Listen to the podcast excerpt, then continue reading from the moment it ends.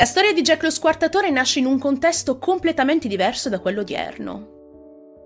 Per capire il perché certe cose siano accadute, dobbiamo per forza tornare indietro nel tempo e capire dove ci troviamo e che cosa si nascondeva in quelle tenebrose strade londinesi. Corre l'anno 1888. La rivoluzione industriale è finita da un po', ma si continua a proseguire la strada tracciata da quelle prime industrie. Il commercio è diffuso. Le ferrovie collegano stati e città. La regina Vittoria siede al trono dell'impero britannico, oramai espanso in molte parti del mondo. Ancora New York non è la metropoli per eccellenza, perché Londra è la capitale del mondo. Tutto passa da lì. La città è il fiore all'occhiello del benessere, il luogo dove si possono realizzare i propri sogni. Il lavoro nelle fabbriche dà da mangiare a tantissimi ex contadini. Nascono molti borghesi arricchiti da questo gigantesco sviluppo economico. Le colonie inglesi producono ricchezza. Grandi scrittori fanno il loro debutto o si affermano in quella società sempre più ricca e austera. Sembra scontato ai giorni nostri, ma negli anni passati era raro trovare qualche popolano capace di leggere. Adesso a Londra, con questo aumento di benessere, molte persone possono permettersi un'istruzione di base. La stampa, di conseguenza, trova il suo apice in quegli anni di prosperità totale. Prima i giornali erano fatti solo per l'elite, istruita e colta, e parlavano di politica, arte e cultura. Adesso, con sempre più gente alfabetizzata, nascono i primi tabloid, i cosiddetti quotidiani. Giornali alla portata di tutti, che parlano anche di cose locali, tra notizie di cronaca e scandali londinesi. Questa è l'aria che tira in città, un'area nera per via delle fabbriche, ma ricca di innovazioni e cose mai viste fino ad allora. Sono milioni gli abitanti delle metropoli e tutto questo sembra destinato a non finire mai. Come Roma, all'epoca del suo impero, Londra è a capo di tutto. Le migliori banche sono lì, le migliori invenzioni sono lì, le migliori menti sono lì i braccianti vogliono assolutamente andare lì. Con tutta questa gente che chiede lavoro o che lavora già da un po', l'intera mastodontica città si trova divisa in due grandi blocchi. Il West End e l'East End. Il West End è la fetta di Londra più ricca, il paradiso finanziario ed economico, casa della regina, delle migliori merci e dei migliori imprenditori. Nel West End le vie sono più illuminate, le case bellissime, proprietà di ricchi signori che si possono vedere da lontano. Lì c'è la vita commerciale, il crocevia umano più grosso, dove vengono mescolate culture, etnie e forza lavoro. Dall'altra parte, però, nell'East End, è tutto molto diverso. Qui c'è il rifiuto della società. Ecco, dimenticate tutte le bellissime parole che vi ho appena detto, scordatevi tutte le meraviglie che ho finora elencato. Nell'Est End non c'è praticamente nulla di quello che vi ho appena parlato. Sembra quasi un'altra città, l'esatto opposto del West End, l'esatto opposto di Londra. Nell'Est End, in particolare nel quartiere di Whitechapel, regna il degrado più assoluto. È da anni che va avanti questo orrore e sembra che a nessuno freghi molto. Gli slums, i quartieri poveri di Londra, sono totalmente esclusi dalla società e visti solo con disprezzo. Quelle periferie brulicano di schifezze e di una povertà dilagante. Whitechapel è il luogo peggiore in cui vivere. Di giorno non è troppo sicuro camminare per quelle strade. Di notte è meglio non esserci proprio. Lì le case sono diroccate, una puzza insopportabile annebbia quelle vie, già sporche e piene di ubriaconi svenuti o di animali morti. Molte strade di Whitechapel non sono illuminate, a nessuno importa che venga fatta luce. È il luogo degli emarginati, degli oppressi, dei poveri e sfruttati lavoratori. C'è gente con terribili malattie che vive nella totale miseria. Lo scrittore Jack London definisce quel posto come un inferno. Whitechapel è un quartiere labirintico di bruttezze, dove mostri assetati di sangue sono appostati dietro l'angolo. Ma attenzione, non crediate che a Whitechapel non ci siano attività commerciali o luogo di ristoro come nel West End. Mercerie, macellai, barbieri, bar, chiese e luoghi di aggregazione ce ne sono, e come? ma sono comunque per la maggior parte mal ridotti. Nei migliori bar di West End ci si poteva gustare dei bicchieri in allegria, in compagnia, mentre a Whitechapel lo puoi fare a tuo rischio e pericolo. Gli alcolici da quelle parti sono scadenti, quasi ogni prodotto è di bassa qualità, a basso costo, certo, ma non per questo buono. Dovete sapere che tanta gente lì non ha nemmeno una casa ed è costretta a vivere in degli ostelli marci con latrine in comune per tutto il palazzo, rigorosamente fuori le mura. E ha dei prezzi particolari. Se sei fortunato a non incontrare uno strozzino, devi comunque pagare troppo per pochi metri quadri di camera da letto, con tanto di mobili rotti e muffa sulle pareti. La Londra per bene preferisce ignorare completamente quella parte di città preferisce ignorare tutte queste bruttezze. C'è un'alta mortalità infantile causata dai topi, una sifilide dilagante, l'alcolismo estremo e numerosissimi giri di addescamento. Quest'ultimo aspetto è particolarmente importante per questa storia. A Whitechapel, la notte dona ai suoi abitanti un giro di donne che si vendono per denaro in ogni angolo. Molte di loro sono emancipate, lavorano autonomamente ma quello che fanno non è gestito né minimamente tutelato. C'è qualcuno che controlla che certe donne siano protette da clienti troppo maneschi, ma non è la norma. Molte di loro sono lasciate alla mercé dei clienti più disparati, in quelle vie marce, in quelle notti buie e folli. Queste donne non sono come i film ce li dipingono. A quel tempo se eri donna, povera e sola a Whitechapel, non hai modo di renderti presentabile. La bellezza in quel posto è assai relativa, quasi inesistente. Solo le addescatrici più giovani e fortunate non battono per strada e possono mantenere, per quanto possibile, i loro tratti fisici puri. Ad essere sinceri però, non è proprio vero che il West End sta dimenticando l'orrore dell'altra parte di città. Questo perché tra i giovani ricchi e borghesi è nata un'abitudine particolare, il cosiddetto slumming, lo slumming, in quel tempo, rappresenta una sorta di svago perverso, una voglia di esplorare i bassi fondi della città, giusto per correre dei rischi. I giovani borghesi fanno, di tanto in tanto, queste escursioni nell'Est End per andare di proposito ad ubriacarsi nelle peggiori bettole, a provare le più impestate addescatrici e chissà, anche ad incontrare tipi poco raccomandabili.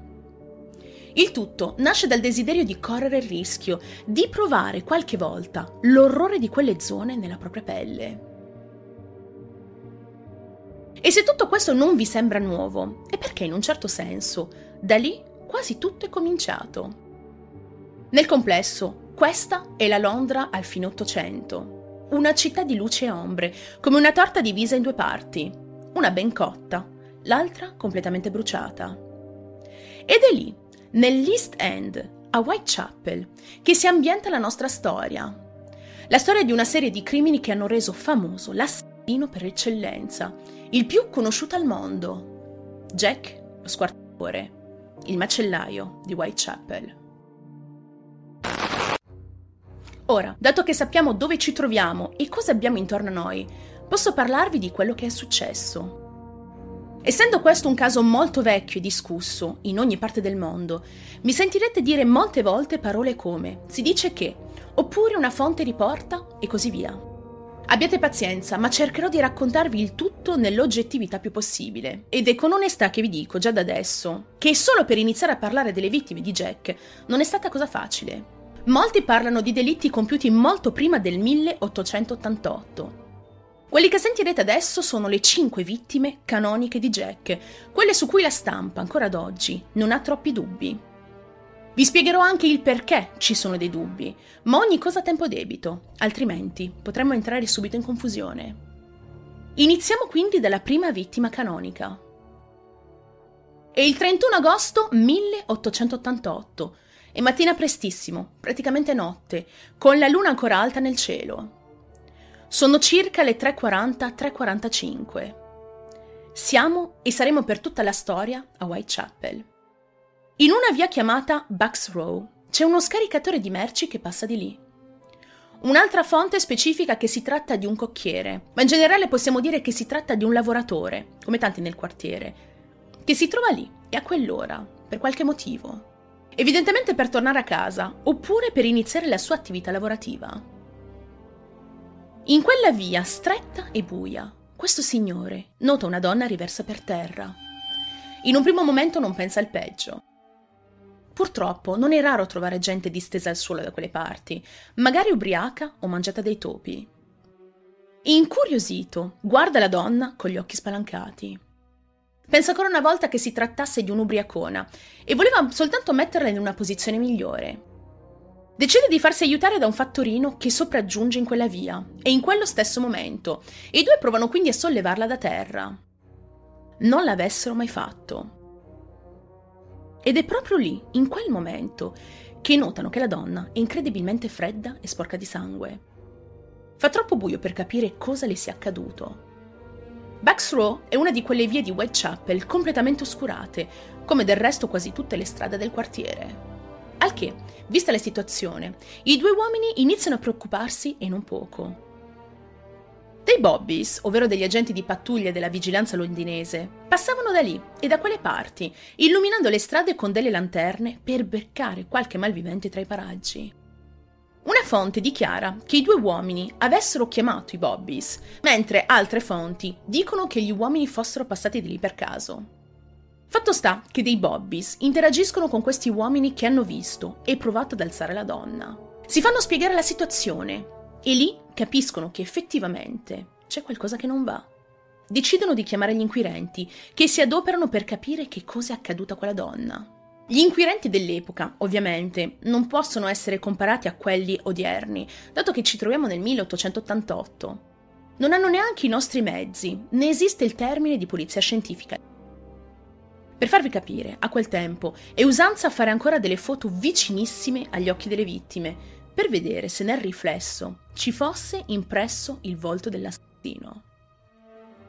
Capite bene in che situazione ci troviamo. Per cui tutto quello che sappiamo su questa vittima è questo. Si chiama Mary Ann Nichols, ha 43 anni. Era conosciuta da tutti come Polly. Di mestiere fa l'addescatrice e almeno in quel momento non si sa molto altro di lei. Pare come una delle tante lavoratrici notturne di quella zona. La posizione del suo corpo in Bucks Row è vicina ad un mattatoio locale. Un dettaglio che molti, più avanti nel tempo, hanno ampiamente considerato. Mary ha la gola tagliata. Il taglio è stato così profondo da averla quasi decattata. In autopsia, il medico scopre che è stata tagliata allo stomaco e molti organi erano fuoriusciti. Una fonte riporta che le sue parti intime fossero state distrutte. Potete solo immaginare come. Viene stabilito che ogni ferita è stata fatta da un oggetto contundente. Il taglio alla gola è stato il colpo fatale. A seguire è stato fatto tutto il resto. Un'altra fonte riporta di come i colpi inflitti potrebbero essere stati fatti da una persona mancina, ma questa ipotesi è stata smentita poco tempo dopo. Il primo medico che si è occupato dell'autopsia ha espresso dei pareri che sono stati ampiamente discussi nel corso del tempo e già all'epoca dei crimini. Questo medico infatti dichiara che il responsabile dello scempio fatto a questa donna potrebbe essere una persona con grandi conoscenze anatomiche. Nel senso che si pensa che il colpevole potesse essere un uomo in grado di sapere come è fatto un corpo umano, tanto da riconoscere certe parti interne ben specifiche. Questa ipotesi porta gli inquirenti ad altre considerazioni. Se si dovesse prendere per buona l'idea di un uomo con una certa esperienza, allora il colpevole potrebbe essere un medico, un macellaio o un barbiere. Quest'ultimo perché ai tempi i barbieri svolgevano piccole attività mediche di routine. Non si andava a disturbare, tra virgolette, un vero medico per farsi controllare qualche malore di poco conto. Come detto in apertura, a Whitechapel comunque ci sono delle attività Marce, ma ci sono. Il colpevole potrebbe essere stato qualcuno nei paraggi, talmente squilibrato da voler togliere la vita ad una descatrice per chissà quale motivo. O forse potrebbe essere addirittura un conoscente della vittima, qualcuno che aveva qualche conto in sospeso con lei. Forse potrebbe trattarsi di un cliente insoddisfatto, con evidenti problemi mentali. Ad un certo punto si è iniziato anche a credere che la non fosse di Whitechapel. Questo perché la gente è considerata ignorante e non così tanto intelligente da poter infierire così bene su un corpo umano. Di sicuro questa ipotesi fa ancora più spavento. perché significherebbe che nella Londra bella, quindi nella West End, ci sarebbe qualcuno di così deviato e brutale da fare slumming a Whitechapel. Ma non è nulla di certo. Si prova a chiedere in giro, a parlare con l'entourage della vittima, ma quello che si ottiene è un nulla di fatto. La stampa però cavalca già da subito il mistero di questo crimine, considerato uno dei più efferati mai realizzati in città, e porta l'attenzione del pubblico su quei quartieri malfamati. La gente, comunque spaventata, sembra non farci tanto caso. Essendo la vittima una descatrice comune, in un quartiere pieno di addescatrici, per loro è quasi normale considerare questo delitto come un delitto comune. Nulla di nuovo. Si esclude dunque l'ipotesi di una rapina, perché la donna non aveva molto con sé ed era anche lei in misere condizioni. Per questo motivo, il mistero legato a questo crimine, seppur inquietante, rimane sospeso nel nulla e viene quasi dimenticato. Peccato però che avviene una seconda tragedia. Qualche giorno dopo questo crimine, precisamente l'8 settembre 1888, sempre a Whitechapel, viene scoperta una seconda vittima. La vicenda sembra essere andata più o meno così. Sono circa le 5.30 del mattino. Un uomo in Ambury Street sta uscendo dalla propria camera dell'ostello per andare alla latrina. Quest'ultima si trova nel cortiletto esterno del palazzo. Ed è lì che l'uomo nota sulla staccionata una donna appoggiata e apparentemente priva di sensi. Altre fonti però raccontano la cosa in un modo diverso. Parlano di un altro cocchiere che si sarebbe trovato in quella via e che avrebbe notato una donna riversa in condizioni disastrose su una staccionata. Ma al di là di questo, forse data dall'illuminazione più forte in quella via, o forse dall'alba già spuntata, questo nuovo testimone capisce al volo che questa donna riversa sulla staccionata è ceduta. Interrompe tutto quello che stava facendo e chiama i Bobbies, la situazione questa volta è più drammatica e fa davvero spavento, oltre che ribrezzo. Di questa seconda vittima collegata al caso, sappiamo che è una donna di 46 anni che si chiama Annie Chapman. Ha svolto anche lei il mestiere di addescatrice e in quegli anni non si sa molto altro sul suo passato. Anche lei ha la gola tagliata in modo terribile. È stata ritrovata con la gonna alzata fino al busto anche lei ha l'addome completamente aperto. Ci sono delle particolarità inquietanti. Alcuni organi sono stati appoggiati sulla spalla destra, altre parti sono state completamente esportate, come quelle intime. Alcuni degli oggetti posseduti dalla vittima sono stati ordinatamente posizionati attorno a lei o sopra di lei, come nel caso di alcune interiora. Tutte le altre viscere sono riverse per terra e in un lago di sangue.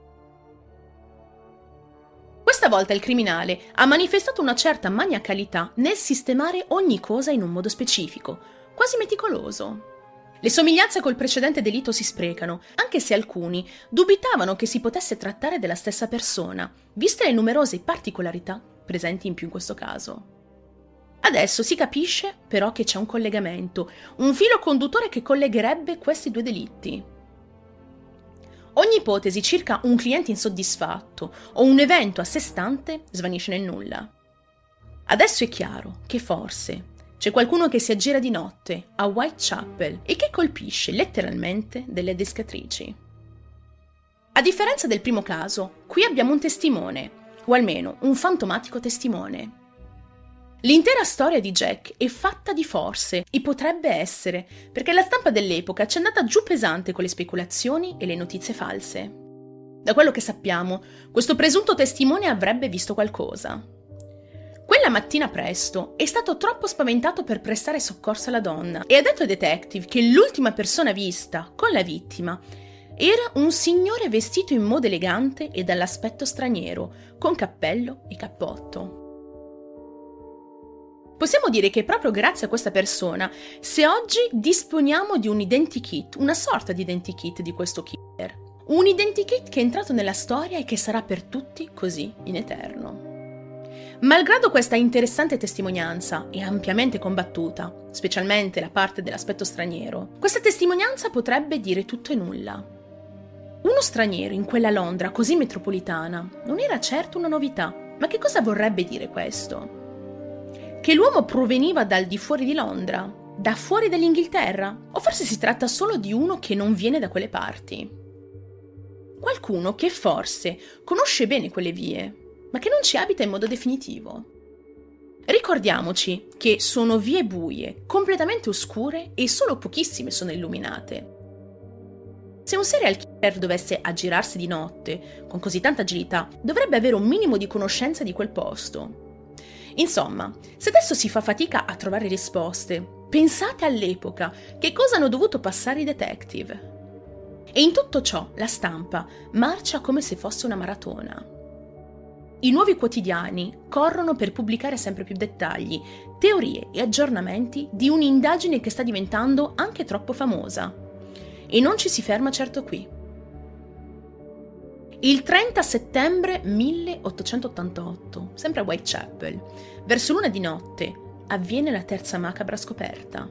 Un venditore ambulante locale, oppure un altro cocchiere a seconda delle fonti, si trova in un altro vicolo buio di quel disgustoso quartiere. Ci troviamo questa volta a Berner Street, vicino ad un circolo di ebrei e tedeschi. Un luogo di discussioni accese e in parte antisemita. Nel cortile di questo circolo, o lungo la via, sempre a seconda delle fonti, viene ritrovato il corpo di un'altra descatrice. Il suo nome d'arte è Lisla Lunga, Long Liz in inglese.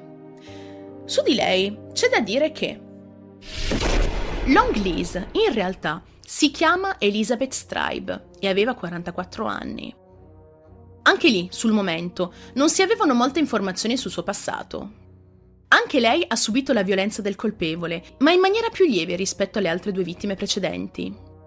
Nel senso che la sua gola è stata tagliata, ma al momento dell'arrivo dei Bobbies il sangue stava ancora colando. Non sono presenti altre ferite. I suoi organi sono rimasti intatti e all'interno del suo corpo. Finora è l'unica ad aver subito l'assorto meno grave. Questo fa pensare ai detective che il colpevole sia scappato pochi istanti prima dell'arrivo dei Bobbies. Forse è stato interrotto poco prima di compiere il suo solito e macabrissimo rituale. Il problema di quel giorno è che una folla immensa si è poi radunata intorno al cadavere di Elizabeth. Troppi curiosi si sono avvicinati alla scena del crimine, compromettendola. Oltre ai curiosi, ci sono giornalisti e gente del posto terrorizzata. Secondo una fonte, sono circa un migliaio le persone radunate. L'idea che vede il responsabile ancora lì, in quel posto, viene condivisa da molti. Alcuni lì presenti pensano che si trovi proprio in mezzo a loro, nascosto tra la folla, mimetizzato benissimo e sfuggito agli occhi delle autorità. Ma non lo si sa con certezza, quasi nulla è certo in questa storia.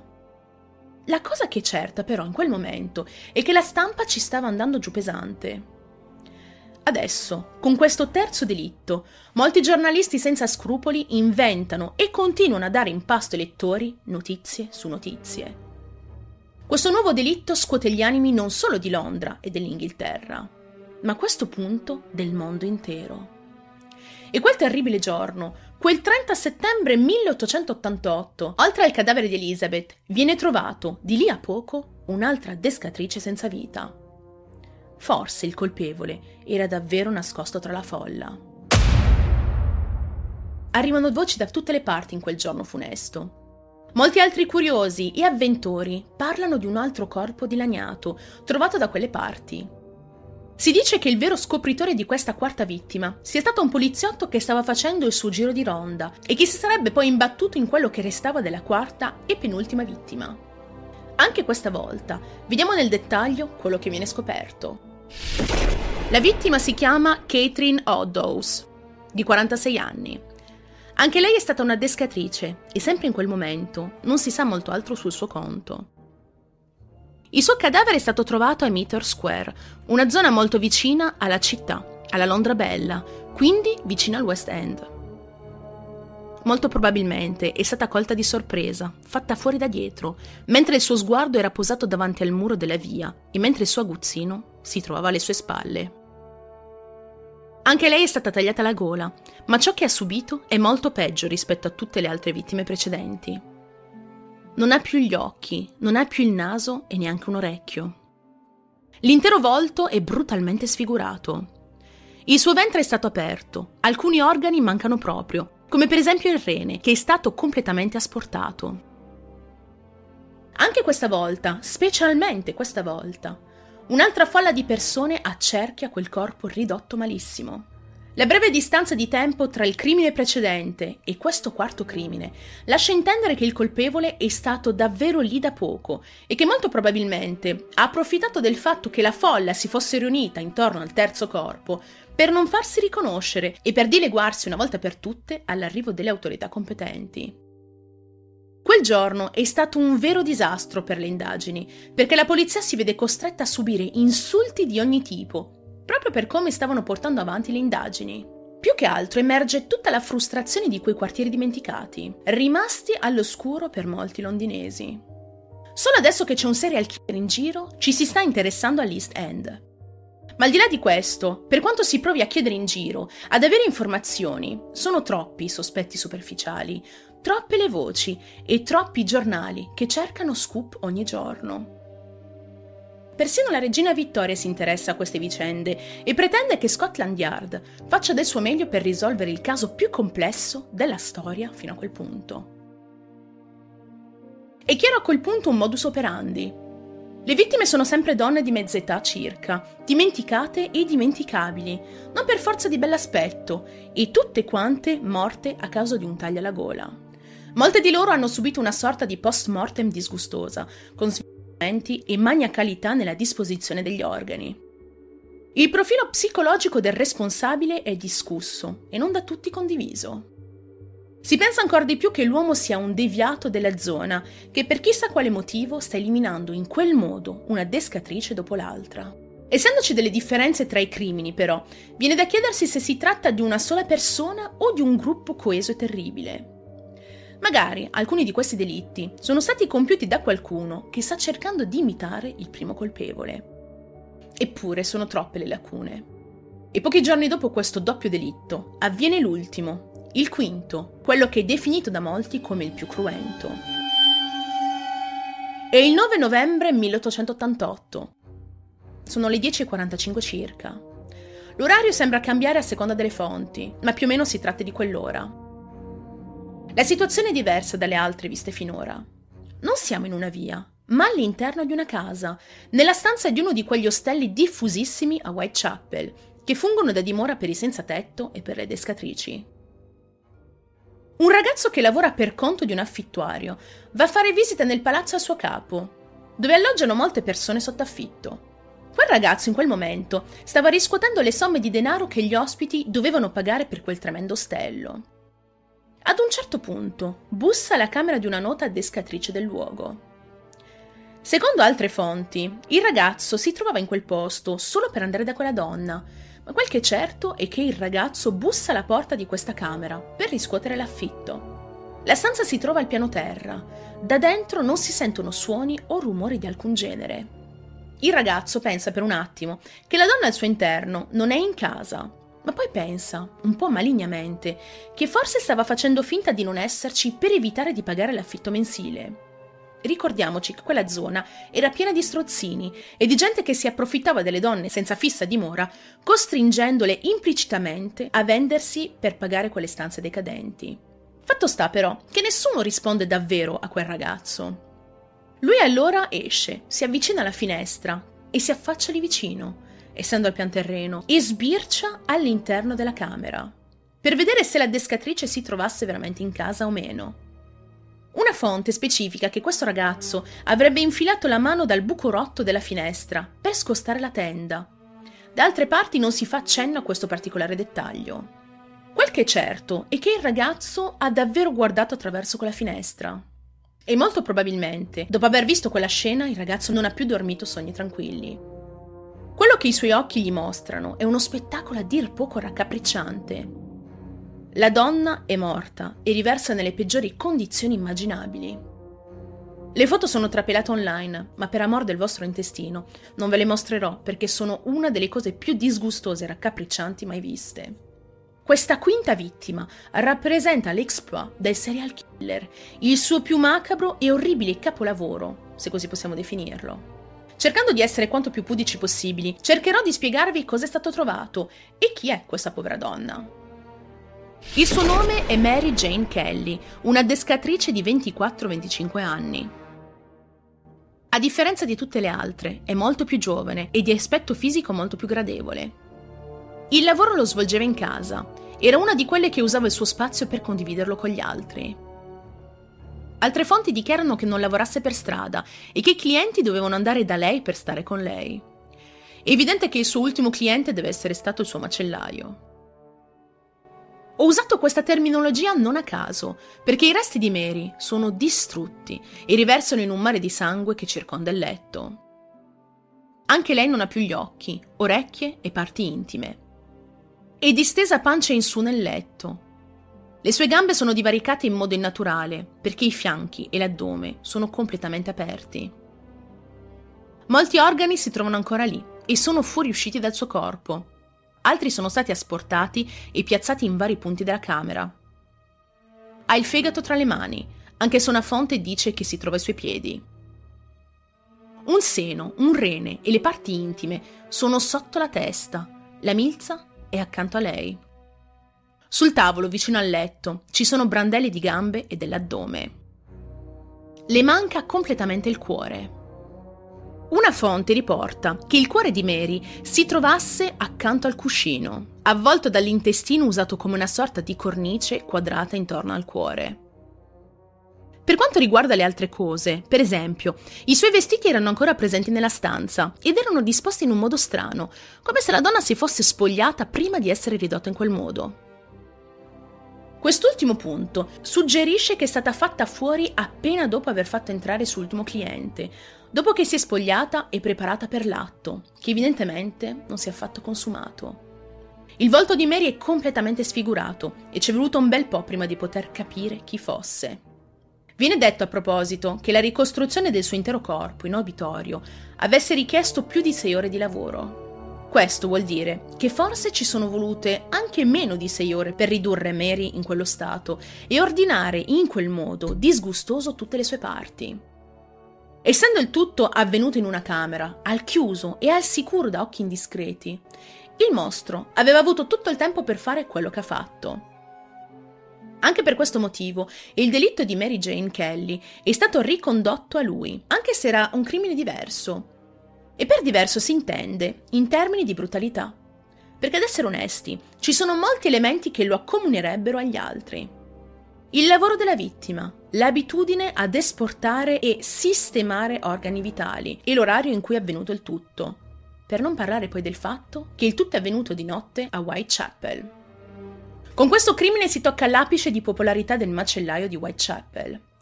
Lui non verrà mai catturato e a tutti è sembrato che con questo efferato omicidio avesse coronato il suo disgustoso sogno, commettere il peggior crimine possibile.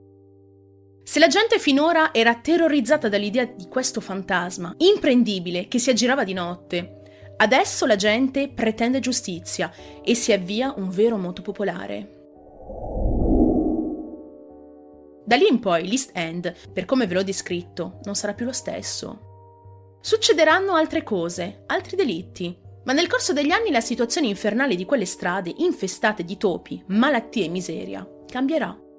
In un certo senso, in modo provocatorio, è stato riferito che Jack lo scultore avesse portato alla luce lo sfacelo di quel quartiere e che avesse fatto in modo che attraverso i peggiori crimini che Londra avesse mai visto ci si interessasse di più a quei quartieri malfamati. Molti nel West End, quindi nella Londra ricca, neanche potevano immaginare il disastro di quelle vie.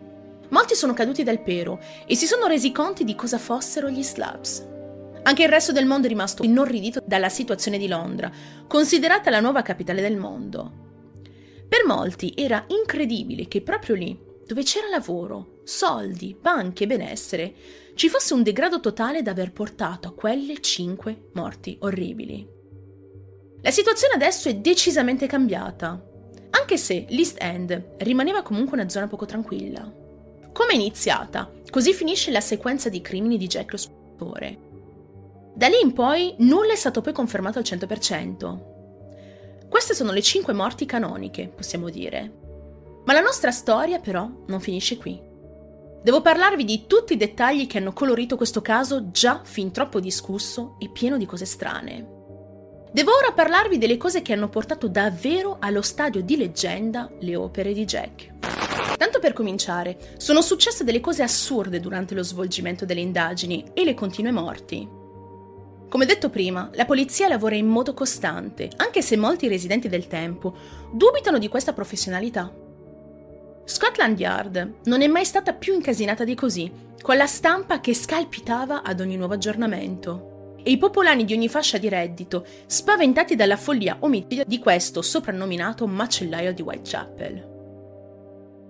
A dirigere l'intera squadra c'è un detective che ha fatto la storia e che sotto un aspetto in particolare, anche lui risulta essere un tipo misterioso. La nemesi di Jack, la controparte legale di questa storia, è il detective Frederick George Eberlein, nato nel 1843 e morto nel 1929. Aberline è stato un uomo dotato di una grande tenacia e spirito deduttivo. A lui si devono molti meriti di casi risolti in quegli anni. Ha sempre svolto una eccellente carriera da detective, ma un buco professionale lo ha probabilmente ferito nell'orgoglio. Ed è proprio il caso di Jack lo Squattore. Stando ad una fonte, Eberlein ha sempre tenuto una sorta di diario personale, all'interno del quale scriveva tutti i suoi pensieri circa i casi su cui stava lavorando. Eppure, nei mesi dei delitti a Whitechapel, Eberlein non ha scritto nulla, neanche una parola. Tempo dopo ha ripreso a scrivere, ma di altre cose e su altri casi. Ma non ha mai scritto nulla sul caso più famoso del mondo, Molti pensano che questa sorta di silenzio di Eberlein, questo buco informativo in cui non si ha nulla sulle opere di Jack lo Squartatore, sia frutto di un senso o di colpa o di vergogna, o di entrambe le cose.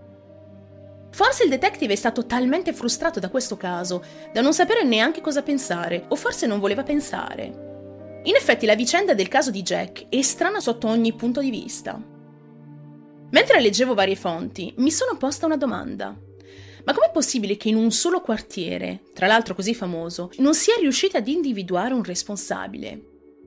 L'area di crimine è molto circoscritta. Per esempio, per il terzo e il quarto delitto si parla davvero di pochi isolati di distanza. Com'è possibile che nessuno avesse stabilito l'identità del colpevole? Il problema sembra essere nato dall'immensa e tossica propaganda mediatica. Praticamente mai prima d'allora un caso di cronaca nera era stato preso così seriamente. Tutti i quotidiani del mondo hanno preso esempio da quelli di Londra. Tutti in quei tre mesi hanno seguito il caso con eccessivo interesse, arrivando persino ad ostacolare o deviare il corso delle indagini. Il caso di Jack ha portato molti mitomani ad appropriarsi della fama nera di questo criminale, spacciandosi per lui solo per avere attenzioni o solo per scherzarci su. Eppure, i motivi che hanno reso tragicamente affascinante questo caso sono dei piccoli avvenimenti accaduti durante i crimini. E in quel momento Eberlein barcamenava senza sapere chi catturare, mentre le adescatrici di Whitechapel continuavano a morire una dopo l'altra. Praticamente, in una data che varia a seconda delle fonti tra il 25, il 27 o il 29 settembre, viene recapitata una lettera molto particolare. Questa lettera è arrivata a Scotland Yard tramite l'agenzia di stampa londinese Central New Agency. La particolare missiva sembra essere stata indirizzata al capo della Central New Agency, ma il motivo per cui l'hanno spedita a Scotland Yard è perché si tratta di una lettera particolarmente inquietante. Si tratta di una lettera del macellaio di Whitechapel, il killer spietato che stava dilaniando le addescatrici. Inizia con Dear Boss, ovvero caro direttore, ed è scritta con un inchiostro rosso simile al sangue. In poche parole, rivendica i delitti svolti fino a quel momento, delirando su cose assolutamente disgustose, esprimendo un odio misogino devastante e confermando di voler colpire ancora. Il mostro sfida apertamente la polizia, mettendola in ridicolo davanti a tutta Londra, sbeffeggiandola dicendo che tanto non l'avrebbero mai catturato. Riassumendo di molto e omettendo le parti più sconclusionate, parte del testo suonerebbe pressappoco così. Caro direttore, ce l'ho con le pute e non finirò di scuotere fino a quando non verrò catturato. Tenga questa lettera fino a quando non colpirò nuovamente. Sinceramente vostro, Jack, lo scultore. In questa missiva è la prima volta che appare il nome di Jack. Fino a quel momento non si sapeva come identificarlo. Questo evidente pseudonimo, grottesco e malato, ha fatto la storia. Questa lettera viene ovviamente diffusa a tutti i giornali del tempo. Non è chiaro però se per ordine della polizia o perché magari qualche furbetto l'avesse ricopiata e diffusa a tutti. Ma come abbiamo visto prima, in realtà, né il detective Eberline né l'intera Scotland Yard riuscirà mai a confermare l'identità di questo mostro. Anche perché, oltre a non capire materialmente come prenderlo, e oltre alla popolazione dell'East End, sempre più arrabbiata, da quella lettera ne seguiranno delle altre. Dalla prima missiva soprannominata Dear Boss Letter ne arrivano più di un centinaio. I poliziotti sono costretti a selezionare tutte quelle potenzialmente vere da quelle false. Alcune appaiono evidenti, mentre altre un po' meno. Ma dopo la morte della quarta vittima, un'altra di quelle lettere porta l'attenzione di tutti, detective compresi. Questa nuova lettera è rinominata From Hell Letter e sembra essere stata scritta dal vero Jack. Ora vi spiego perché. Praticamente è da poco deceduta la quarta vittima, ovvero Catherine Eddowes. È stata la seconda morte in quel terribile giorno, in cui c'erano migliaia di persone radunate sulla scena del crimine. A Catherine Eddowes sono stati asportati alcuni organi, tra cui il suo rene. Ebbene, pochi giorni dopo, il 16 ottobre 1888, arriva una nuova lettera, con un allegato possiamo dire, la lettera è stata mandata al direttore del comitato di vigilanza di Whitechapel, un comitato che prova, in teoria, a migliorare il quartiere. La lettera è stata scritta con un inchiostro rosso. La calligrafia appare più articolata e inizia dicendo From Hell, dall'inferno, della serie, vi scrivo dall'inferno. In quella lettera, più breve della precedente, Jack rivendica l'ultimo crimine, proprio quello di Catherine Eddowes specificando di aver rubato il suo rene, di averlo tagliato a metà e di aver fritto una parte per mangiarla. E per provare i suoi dire, in allegato a questa lettera, Jack invia un vasetto e all'interno di questo vasetto c'è proprio l'altra metà del rene. Ora, al di là dell'orrore di tutto questo, c'è da dire che al tempo non era così facile distinguere un organo umano da quell'animale. È possibile che questa sorta di cannibalismo non sia mai avvenuto e che quel rene fosse soltanto la parte di qualche animale. Ciò non toglie la gravità di quel che è successo, e la lettera From Hell è la lettera più raccapricciante mai mandata da Jack lo squadratore, secondo i dire di molti. Essendocene più di cento a Scotland Yard, alcuni credono che tutte queste missive non siano altro che delle bufale, dalla prima all'ultima. Si è ipotizzato che fosse stata una trovata mediatica architettata da qualche giornalista senza scrupoli, giusto per dare dei content al proprio giornale e ai propri lettori. Non è un'ipotesi così sbagliata, dato che si sono verificate molte bufale circa questo caso. Ma la verità su queste lettere, come quasi tutto il resto, forse non la sapremo mai. Eppure, le stranezze di questo caso non finiscono qui. Durante il suo penultimo crimine, sempre quello di Catherine Eddowes, si scoprono altri dettagli molto particolari. La zona in cui è deceduta la donna è abitata da ebrei e tedeschi. Non gira una buona aria e sembra esserci una sorta di piccolo movimento antisemita. Lungo la via della scena, a pochissima distanza dal corpo, si possono notare due cose. Un fazzoletto sporco e una scritta bianca fatta col gesso su un muro o una porta lì vicino. Per quanto riguarda il fazzoletto, questo sembrava essere sporco di sangue e si ipotizza che potrebbe essere stato usato proprio da Jack per pulire il coltello che aveva usato, prima di dileguarsi senza essere visto. Ricordiamoci che a quei tempi non esistevano ancora i test del DNA o cose simili, per cui quell'indizio è impossibile da analizzare. È inutile. Per quanto riguarda la scritta sul muro o sulla porta, c'è qualche parolina in più da spendere. Intanto la scritta riporta quanto segue. Gli ebrei sono gli uomini che non saranno incolpati di niente. Purtroppo in quella zona gli ebrei sono molto odiati. E questa frase, seppur chiara, potrebbe essere interpretata in modo differente. Per questo motivo, per evitare altre grane a cui pensare, vista la caotica situazione, la polizia ha deciso semplicemente di cancellarla. Ma se oggi sappiamo che questa scritta è esistita, vuol dire che da qualche parte, su qualche giornale, la notizia è trapelata. Per questo si è creduto ad un certo punto che Jack poteva essere un ebreo, spinto da emozioni di rivalsa e da una rabbia incontrollabile. In quella zona, principalmente dove è stata trovata la terza vittima, c'era un circolo di discussione proprio su questi argomenti. Si crede che Jack fosse stato lì e magari infuriato da ciò che è stato detto e spinto dalla rabbia, avesse deciso di colpire le sue vittime preferite. È un'ipotesi come un'altra, ovviamente. Ma adesso spostiamoci sui sospetti, perché anche lì ci sono cose strane e interessanti da dire. In un caso di tale portata, è chiaro che la gente pretenda un arresto. La caccia al colpevole è iniziata e si è portata avanti anche dopo il quinto delitto canonico. Si pensa che i responsabili fossero due. Uno il vero Jack, l'altro uno che lo stava imitando. Su questa e su tantissime altre congetture ci si è mossi alla caccia di un nome e un volto da associare. Tra i giornali del tempo appare un volto, bene o male, definito e basato dalle poche testimonianze visive. Jack è universalmente riconosciuto come un uomo distinto, con la barba o con i baffi, vestito di nero con un cappello e un grande cappotto. Per onestà intellettuale, devo dirvi che sono stati fatti molti arresti e molte persone sono state identificate come Jack lo scrittore, per poi essere rilasciati, mai del tutto confermati come tali.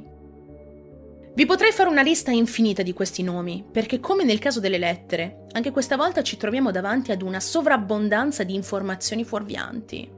In questo marasma di nomi e situazioni, da moltissime fonti, emergono pressappoco quattro possibili e verosimili sospetti.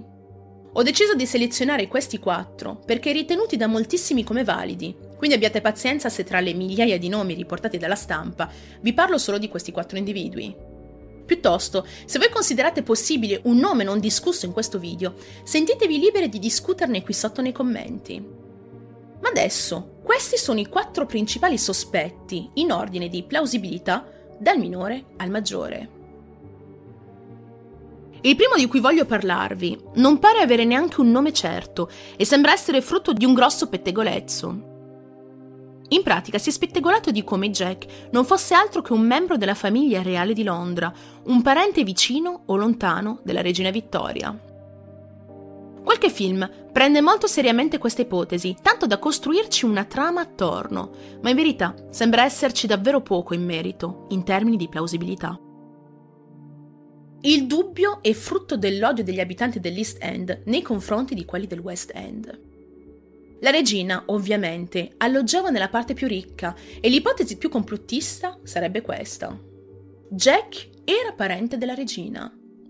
Questa ipotesi potrebbe essere avvalorata anche dallo slumming, che ricordiamoci consisteva nell'andare apposta nei quartieri malfamati per far casino. Ancora ad oggi un grande numero di persone crede a questa ipotesi, ma questa non sembra mai essere stata confermata, o almeno mai stata confermata al 100%, e questa è la meno probabile. Sentite adesso.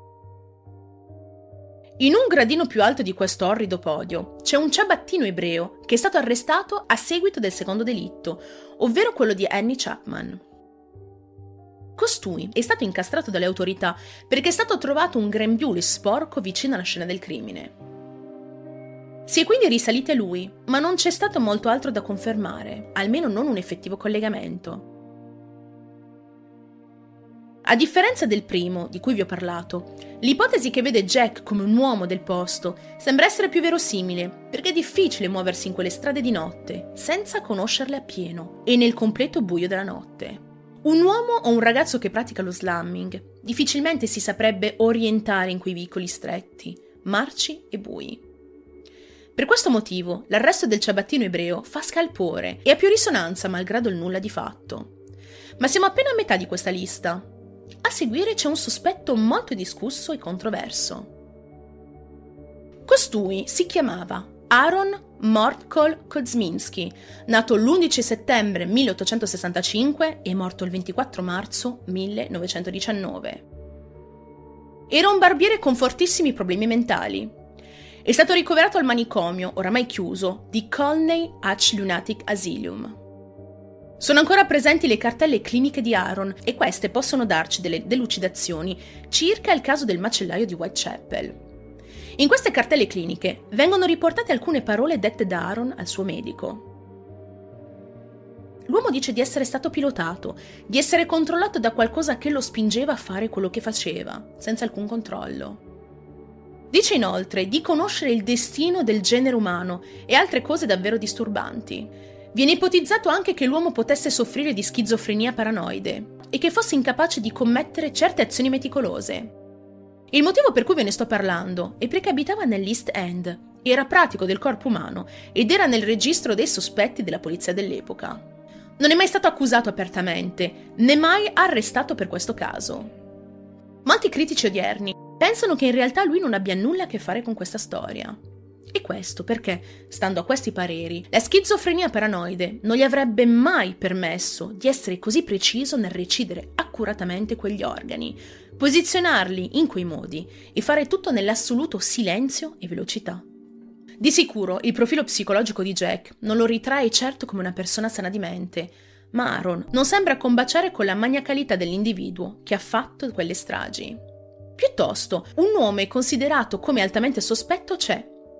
È qualcuno di così cosciente delle proprie azioni da non lasciare quasi alcun dubbio. Il sospetto più grande che ho riscontrato in questo caso è una persona che, almeno in teoria, si incastrerebbe bene con tutte le ipotesi e i dettagli affrontati finora.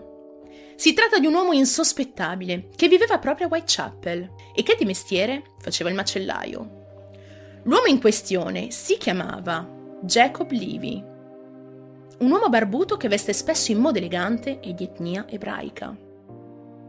Già solo l'assonanza del nome di Jack con Jacob dovrebbe già essere un piccolo segnale, ma non è solo per questo ovviamente che ne parliamo. Sappiamo che Jacob è morto di sifilide e questo ce lo prova il suo certificato di morte. Questa morte era diffusissima all'epoca, specialmente in quei quartieri malfamati. La si prendeva specialmente dalle addescatrici e malgrado fosse sposato, Jacob sembra essere stato un assiduo cliente di queste donne. Si pensa che proprio da queste lui avesse contratto la malattia e forse spinto dal forte risentimento potrebbe aver manifestato tutto il suo odio nei loro confronti. La polizia lo aveva anche interrogato, come aveva interrogato migliaia di persone come lui, ma non è mai stato preso in considerazione come possibile sospetto. Solo in tempi recenti si è preso in considerazione il fatto che potesse essere lui il vero responsabile di questi delitti. Praticamente la sua bottega distava a poca distanza dalla prima scena del crimine, a Bucks Row. Dato che era della zona, il muoversi sporco di sangue, essendo quello il suo mestiere, non era certo una cosa così mal vista. Jacob avrebbe avuto tutte le possibilità nell'aggirarsi indisturbato dopo il crimine. Sapeva dove si trovavano i punti nevralgici del corpo, aveva la manualità del macellaio, poteva rimuoverli e forse avrebbe ucciso proprio a causa della malattia, per odio e per vendetta. Questo perché la sifilide, se non curata, può causare delle allucinazioni. Questo avrebbe contribuito alla follia umile di Jacob, qualora fosse stato davvero lui a commettere tutti questi crimini. Magari, spinto dalle voci nella sua testa, dalle voci che sentiva, sarebbe stato capace di commettere quello scempio sull'ultima vittima, distruggendola pezzo dopo pezzo. Non è riportato da nessuna parte se sapesse leggere o scrivere, e non è mai stato possibile ricollegarlo a quelle fantomatiche lettere. Non è chiaro se fosse cannibale o meno, o se avesse davvero mangiato quel pezzo di rene. È probabile però che si trovasse nel luogo della terza e della quarta vittima. Lì stavano già accadendo gli scontri culturali tra ebrei e altri, e magari spinto dalla rabbia di quel dibattito, si era sfogato con estrema ferocia prima su Elizabeth Stribe e poi, forse interrotto, si sarebbe sfogato sulla sua quarta vittima, Catherine, mutata con estrema ferocia. Tutto molto strano, non trovate? Ciò che risulta più o meno chiaro, però, è il modus operandi, il profilo psicologico di Jack lo Squadratore. Molto probabilmente si trattava di una persona arrabbiata o anche solo dotata di brutali istinti maniaci. Le parti intime delle vittime sono state i suoi veri punti cardine, come se fossero state quelle parti il suo reale interesse. È probabile che soffrisse di qualcosa, come un disturbo mentale o una malattia del corpo incurabile, o forse entrambe le cose. L'aver compiuto quei cinque crimini deve averlo sfinito, perché magari distrutto dei suoi malanni, forse era addirittura deceduto da lì a poco. Di sicuro deve essere stata una persona molto abile, attenta, scaltra e agile. Una persona insospettabile e poco riconoscibile. Un'ombra tra le tanti presenti nel quartiere. Però l'ombra più terribile. Il detective Eberline non è stato il solo a gestire questo caso. Un tale di nome Walter Dew ha contribuito nelle ricerche di questo fantasma di Whitechapel. Di Dew ne abbiamo già parlato nel caso di Teddy Haskell, nello speciale di Halloween in collaborazione con Bugalalla. Vi lascio il link qui da qualche parte, qualora vi interessasse rivedere il caso. Il detective Dew è stato coinvolto anche in maniera piuttosto personale al caso, perché a detta di molti, conosceva bene l'ultima vittima di Jack, ovvero la povera Mary Jane Kelly. Queste sono le sue parole in merito. L'ho vista spesso camminare lungo la Commercial Street, tra Flower, Dean Street e Adelgate, o lungo Whitechapel Road. Di solito era in compagnia di due o tre sue colleghe, vestite in modo abbastanza ordinato, e indossava quasi sempre un grembiule bianco pulito, ma senza cappello, sono stato uno dei primi ad arrivare alla scena del crimine e averla vista in quelle condizioni. È il ricordo più raccapricciante di tutta la mia carriera nella polizia. Mary è la vittima ridotta peggio e sono comprensibili le sue parole. Malgrado il suo aiuto, né lui né Eberline riusciranno mai ad acciuffare questo mostro. Anche perché i problemi continuano, anche dopo la morte di Mary. Sono riportati, infatti, moltissimi casi apparentemente simili a quelli precedenti, e tutti avvenuti dopo o ancora prima. La stampa è ingorda di notizie e scava anche nel passato della polizia per vedere se prima di questi cinque crimini ne fossero stati commessi degli altri. E in effetti trovano del pane per i loro denti. Credo sia giusto riportarvi almeno due casi avvenuti prima del primo crimine a Bucks Row, perché ci potrebbe dare un'idea un po' più chiara della faccenda. Sentitemi bene. Il 6 agosto 1888, molti giorni prima della prima vittima canonica, è stata trovata morta la descatrice Martha Tebram, di 39 anni. È stata ritrovata intorno alle 4.45 del mattino, sulle scale di un edificio a George Court, ora chiamata Gunthorpe Street. Il suo corpo presenta un gran numero di colpi da oggetto contundente nella parte inferiore del corpo, in totale 39 ferite. Un esame autoptico ha rivelato l'uso di due diversi tipi di lama. Come per la prima vittima canonica, quella di Bucksrow, non si è data troppa importanza. Di adescatrici da quelle parti ne morivano a centinaia e a nessuno fregava praticamente nulla. Eppure, se pensiamo con una logica d'insieme, Forse questo crimine lo si può collegare a Jack, data la violenza e il target della vittima. Ma non è stata l'unica in quell'agosto. Sempre prima della vittima a Bucksrow ne è stata scoperta un'altra, il 9 agosto del 1888, ma le cose qui sono andate in modo diverso. Praticamente anche lei era una descatrice, di nome Mary Ann Conley, nota anche come Pearly Paul. Ancora viva, si è presentata alla polizia per riferire di essere stata vittima di due persone dell'esercito, precisamente del Coldstream Guards Regiment. L'indagine, tuttavia, non ha potuto identificare con certezza i due uomini tra i membri del reggimento e non è stato possibile stabilire se erano fuori servizio quella notte. A quanto pare questa donna pensa che loro siano i responsabili anche del delitto di Marta, ma mai nulla è stato confermato. Di storie di presunte altre vittime di Jack si sprecano, come si sprecano le sottostorie di ognuna di loro.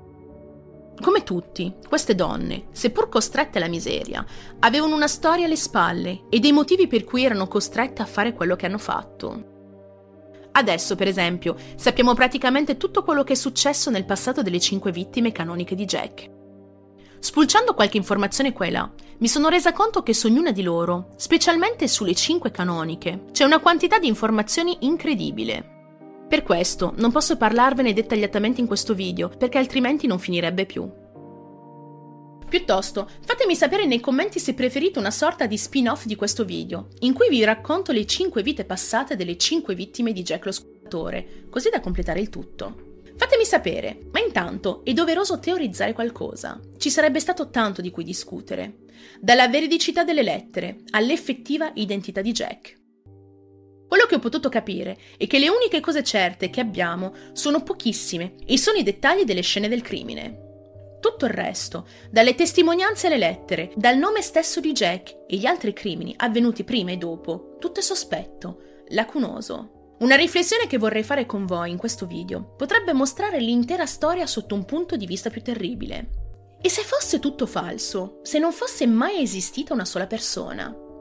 Se fossero stati tutti delitti separati e poi collegati dalla stampa per farci credere a questa leggenda? L'epoca vittoriana era tra le più pudiche al mondo. Lo scoppio mediatico della brutalità di Jack ha portato alla luce l'orrore umano che si cercava di nascondere. Sulla via dello scandalo sono stati creati dei castelli in aria, giusto per il gusto di scandalizzare sempre di più. Ancora e ancora, fino all'estremo. Per cui mi chiedo e vi chiedo, se fossero stati tutti casi diversi, collegati poi da coincidenze e pompati dai giornali, se l'idea che abbiamo di quest'uomo armato di coltellaccio, con cappello e cilindro e mantello nero, che si aggirava di notte per mietere vittime, fosse soltanto una montatura? Non sarebbe la prima volta che noi umani ci inventiamo delle leggende, cercando di renderle reali. Il potere della menzogna è così forte dal creare dei mostri anche dove non ci sono. La teoria che vede una serie di crimini in quel periodo, rovinati dai media e dalla popolazione, è presa come probabile. Sicuramente se ne parlerà in eterno, perché ancora ad oggi questa storia affascina e fa riflettere. Molti credono che Jack sia stato il primo serial killer della storia, ma è un'affermazione falsa. Il delitto seriale, molto probabilmente, esiste fin dall'alba dei tempi. Ma il caso di Jack è particolare perché è stato effettivamente il primo così ampiamente pubblicizzato. È scoppiato tutto nel luogo giusto e al momento giusto. I giornali erano diffusissimi, l'impero della regina Vittoria era ai massimi. C'erano tutte le carte in regola per creare uno scandalo mediatico che continua ancora ad oggi, a distanza di secoli. Forse non sapremo mai cos'è davvero successo e forse si fa anche in modo di non volerlo scoprire. Se adesso uscisse la notizia che svelerebbe l'identità di questo mostro, l'intera leggenda, i franchise, i tour nelle zone di interesse, ogni film, fumetto, libro, dipinto e videogioco non apparirebbe più come lo stesso. Questa volta, quindi, non posso dirvi in conclusione staremo a vedere, perché non è proprio detto. Di sicuro posso dirvi che questa è la fine del video della storia di Jack lo scultore, il macellaio di Whitechapel.